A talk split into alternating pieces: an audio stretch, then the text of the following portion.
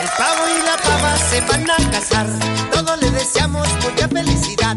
El pavo y la pava se van a casar, todos le deseamos mucha felicidad. Pavo, vente pa' mi nido, yo contigo sí me anido. Quiero un pavo por marido, yo soy pavo y no dormido. Bienvenido a Radio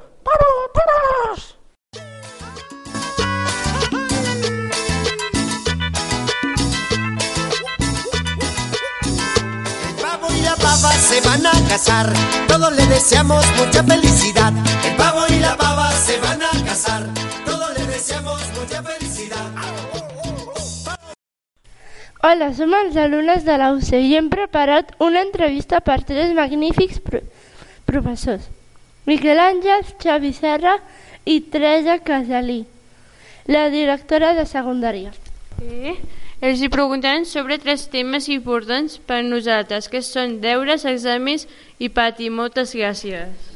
Avui faré al Miquel Àngel una entrevista sobre els exàmens. Miquel Àngel, estàs d'acord que fer examen és, és molt important? Bueno, mm, important o no important, mm, no sé. Mm, potser hi ha altres maneres de veure que els alumnes eh, aprenen que no són els exàmens. És més important que el treball a classe? No, totalment negatiu. No és més important un examen que el treball a classe. Al contrari, crec que és més important el treball a classe que l'examen. Creus que amb l'examen saps qui atén a classe? Bueno, podríem mm, dir que sí, però ja et dic que hi ha altres maneres de saber això. Com preguntant coses a classe cada dia i coses així. Po poses, a, poses, amb molts, poses molts exàmens? No, no gaires. T'obliguen a posar exàmens? No, ningú m'obliga a posar exàmens. El, tu creus que els exàmens és més important que un treball en PowerPoint? No, ja ho he dit abans que no, que hi ha moltes maneres de valorar què aprenen els alumnes. T'agradaria que no pos posessin exàmens? M'agradaria? Mm, home, m'agradaria, sí. Voldria dir que l'escola ha evolucionat cap a altres eh, maneres més interessants. Saps amb l'ex- saps amb l'examen qui ha estudiat i no? Sí, eh, es pot saber, però ja et dic que hi ha moltes maneres de, de saber quan un estudia. Bueno, quan un estudia, quan un sap les coses, quan un aprèn. Els exàmens que posen són difícils o fàcils? Ni difícils ni fàcils. Això és relatiu a si sé coses o no les sé. Si no les sé, són molt difícils. Si he treballat i he estat atent i tot això, doncs és molt fàcil. Fes la teva opinió sobre els exàmens. Amb, amb totes les preguntes que m'has fet, penso que la meva opinió ja ha estat ben eh, dibuixada, no? Gràcies. I adeu. De res. Hola, em dic Irina i li faré una entrevista a la Teresa, que és la directora de, de secundària. Eh, creus que és bona idea que els més grans surtin a fora a fer patir? Sí, sí que és bona idea, no? Els agrada molt perquè així ja poden sortir de l'escola. I creus que hi haurien d'haver més professors a l'hora del pati? Vigilant el pati, vols dir? Sí. No, hi ha els professors que corresponen, a, a, hi ha pocs professors però hi ha monitors. Llavors hi ha els que toquen per cada per la quantitat d'alumnes que hi ha. Et semblaria que els nens i nenes estiguessin més estona en el pati? Els nens i les nenes més estona al pati? No, mitja hora n'hi ha suficient, no? Per esmorzar i trencar una mica el ritme del matí i llavors tornar a començar amb ganes la segona part del matí. Et sembla apropiat que alguns nens no esmorzin? No, no, no, això ho trobo molt malament. Tothom ha d'esmorzar molt bé i fort, perquè si no no rendeixes a, a l'escola.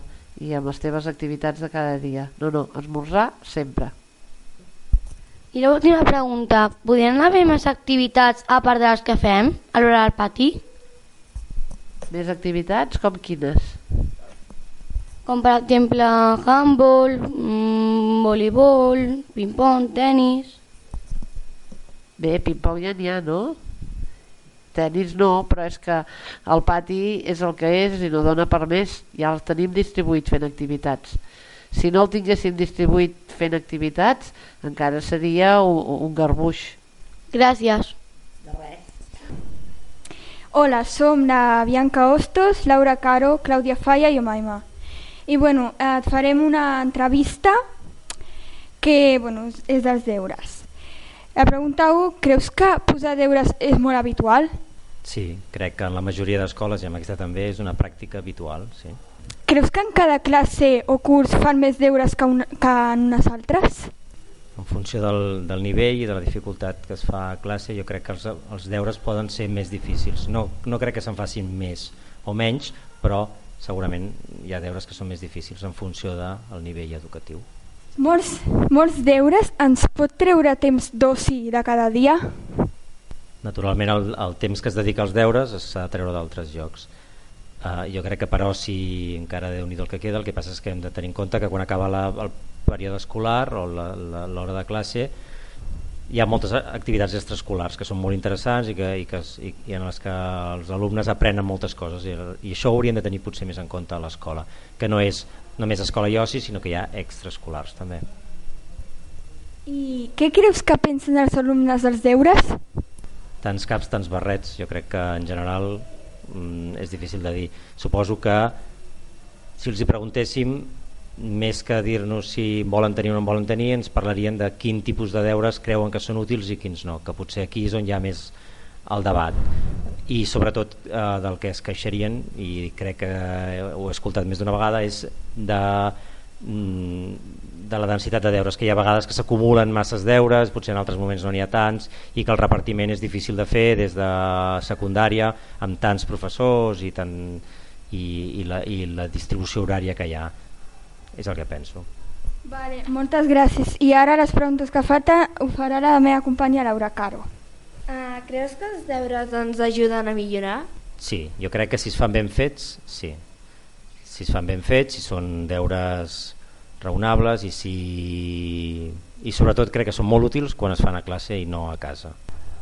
Què creus que s'utilitza més, els llibres digitals o els normals? S'utilitzen més els normals, crec jo. No sé si estaríem en el 50% de cada un, o potser en un 60% de... Quan diem normals, m'imagino que volem dir en paper, no? I... Els deures diaris creus que ens poden fer un dia o necessitem més dies? No s'haurien de posar d'un dia per l'altre, no sé que sigui una cosa molt concreta, que, que sigui important que s'acabin al mateix moment en el que s'ha fet.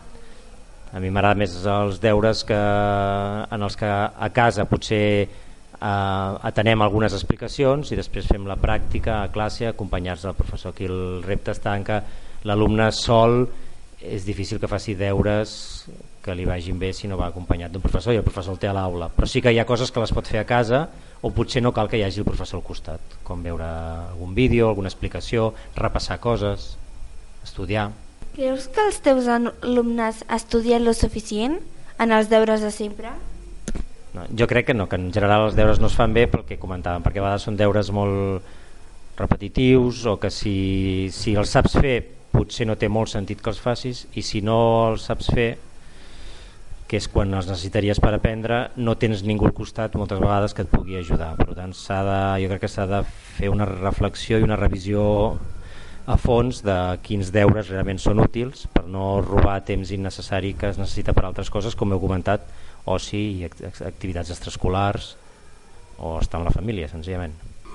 Estem d'acord en tants deures? No sé si n'hi ha tants. Si ho dieu vosaltres és perquè deveu tenir aquesta percepció. Si n'hi ha, si ha tants és que, no ha, és que aleshores ja no estic d'acord. Perquè si el tants ja vol dir que n'hi ha masses. I si n'hi ha masses, totes les masses piquen. Bueno, gràcies per aquesta entrevista, però crec que avui ja s'ha acabat. Moltes gràcies a vosaltres. Adéu-siau. Eh, em, ara entrevistarem al Xavi Serra de l'Escola Pia.